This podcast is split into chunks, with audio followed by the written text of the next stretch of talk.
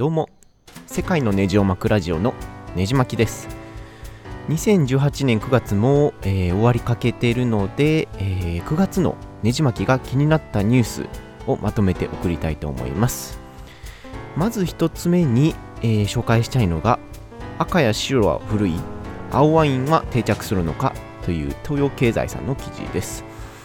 えー、この記事によると、スペイン南部のブドウ園では、えー、青ワインというのが提供されているみたいで、元では大きな話題を呼んでいるみたいです。まあ、実際に写真とかを見てみると、本当に綺麗な透き通った、えー、若干水色に近い青のような感じなんですけれども、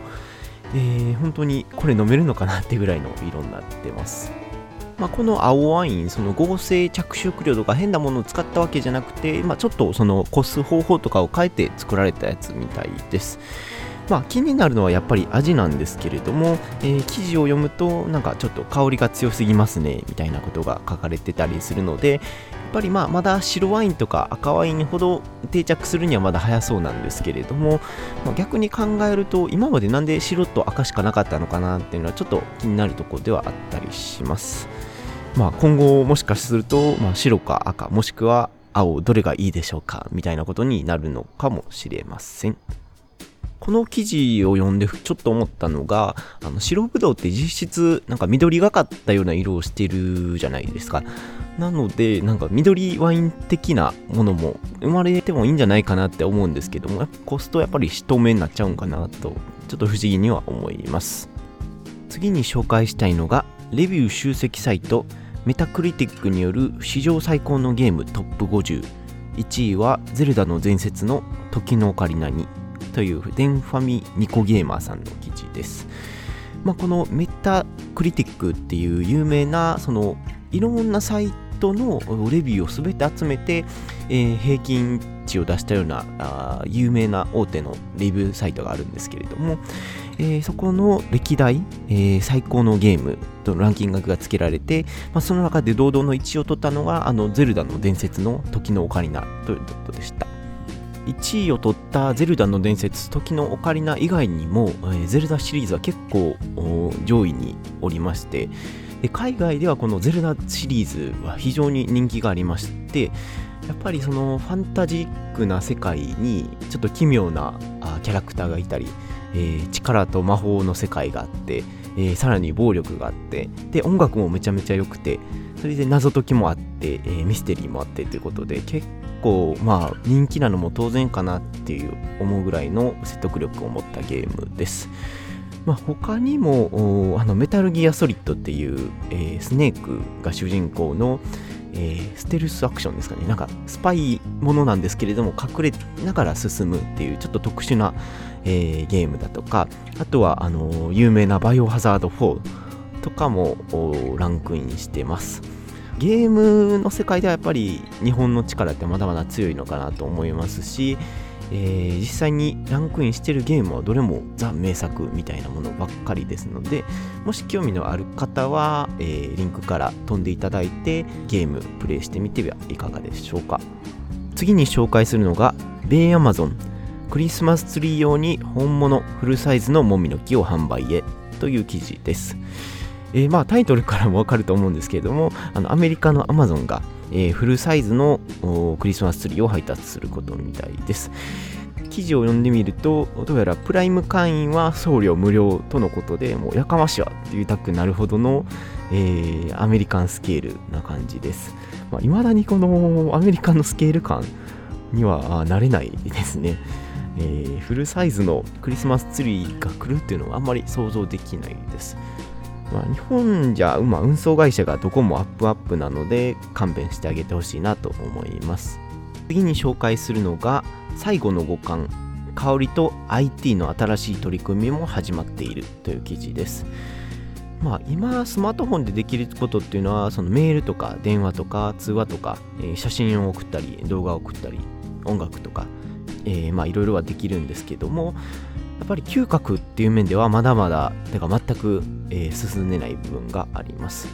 でそこにちょっと進歩をかけたのが、この、えー、新しいデバイス、オーフォンデュオというものになります。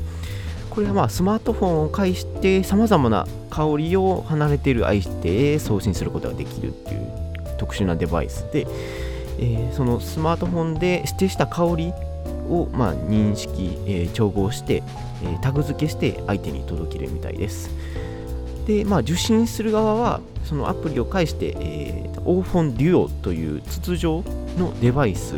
から、えー、発せられる香りを嗅ぐことができるみたいです。で、えー、香りの数もさんじゅうまんしゅるい以上の香りを調合できるとかのことで、まあ、日常生活にあるもんは、えー、ほとんど蚊ができるんじゃないかなと思います。えー、値段も意外と安くてですねひゃくよんじゅうきゅうドルとなってます。まあ、思ったより高くないんじゃないかなと。で、まあ、これからですね嗅覚って大きなポテンシャルがあるんじゃないかなって僕はずっと思ってるんですけども、まあ、例えば、えーまあ、YouTube の広告でケンタッキーフライドチキンがそのカラッと上がる音とシーンにかぶせて、あのー、独特のスパイシーのガーリックな香りがブワッと広がってきたら割と抵抗できない気がします。他にもその真夏の暑い時にコカ・コーラのあの甘い香りが漂ってきたりとか、そのケーキの香りがしたりだとか、そんなことが起これば結構行動購買意欲につながるんじゃないかなと思ってます。まあ、これからもこの嗅覚っていうポイントには大きく注目していきたいと思います。え次に紹介するのが、えー、ハッピーテンスアニバーサリー Android ということで Google の オーエス Android が出てじゅっしゅうねんが経ったそうです。まあ、昔からいろいろ Android デバイスは出てるんですけれども、まあ、あの エイチティーシー とサムソンのに強だった頃があやっぱり懐かしいですね。まあ、あの頃の Android は結構不安定で電池もめっちゃ食ったり、えー、なかなか動作が安定しなかったりはしたんですけども、まあ、そう思うともう今の Android ってもう、もう完成されすぎて今後どこに向かうのかなってちょっと気になったりもします。スマホはやっぱりバッテリー関連だけ技術がえー、そんなに進歩がないっていうのが不思議な感じですね。結構時間も経ってるのにほとんど進化がないというか、目に見えるような飛躍的な進化があんまりなくて、たまになんかフランスの企業が、えー、新しい、えー、電池バッテリーを開発できたみたいな、えー、記事が上がったり、まあ、日本でもそんな記事が上がってたとは思うんですけども、それも結局はなんか実際に採用されることはなくて、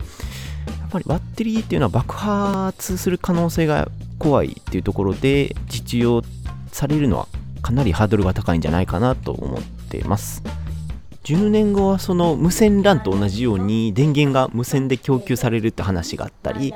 まあ、永久的に使える電池が開発されるって話があったりもするので、まあ、数十年も経てば開発されるとは思うので、その辺に期待したいかなと思ってます。最後に紹介したいのが、あの荒井由実と松任谷由実の全曲が、えー、Spotify や Apple Music、えー、Google Play Music などで配信されるという記事です。えー、これはびっくりですね。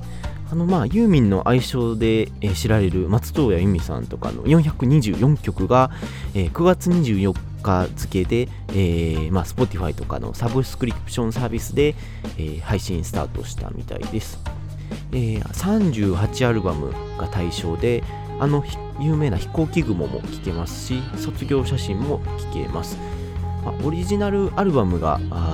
ほぼ全て配信されてて、なおかつ最近出たベストアルバムまでもしっかり配信してる。個人的にはめちゃくちゃ驚きました。まあ、個人的には、えー、母がよく車でかけてたデライトスライトライトキスというアルバムが一番好みなんですけれども、ブレインが叫んでいるとかもう一発目から聴いちゃうと、まあ、なんだかんだで一枚丸々聴いてしまいました。まあ、このサブスクリプション型配信なんですけれども、松任谷由実だけじゃなくて、あのミスチルとか宇多田ヒカルとか椎名林檎とか、他にもユニコーンとか、えー、全曲配信してたりもします。確かあのー、井上陽水も数ヶ月前に、えー、全曲配信に踏み切ったっていうのも話題になりました。いや、これは結構すごいですね。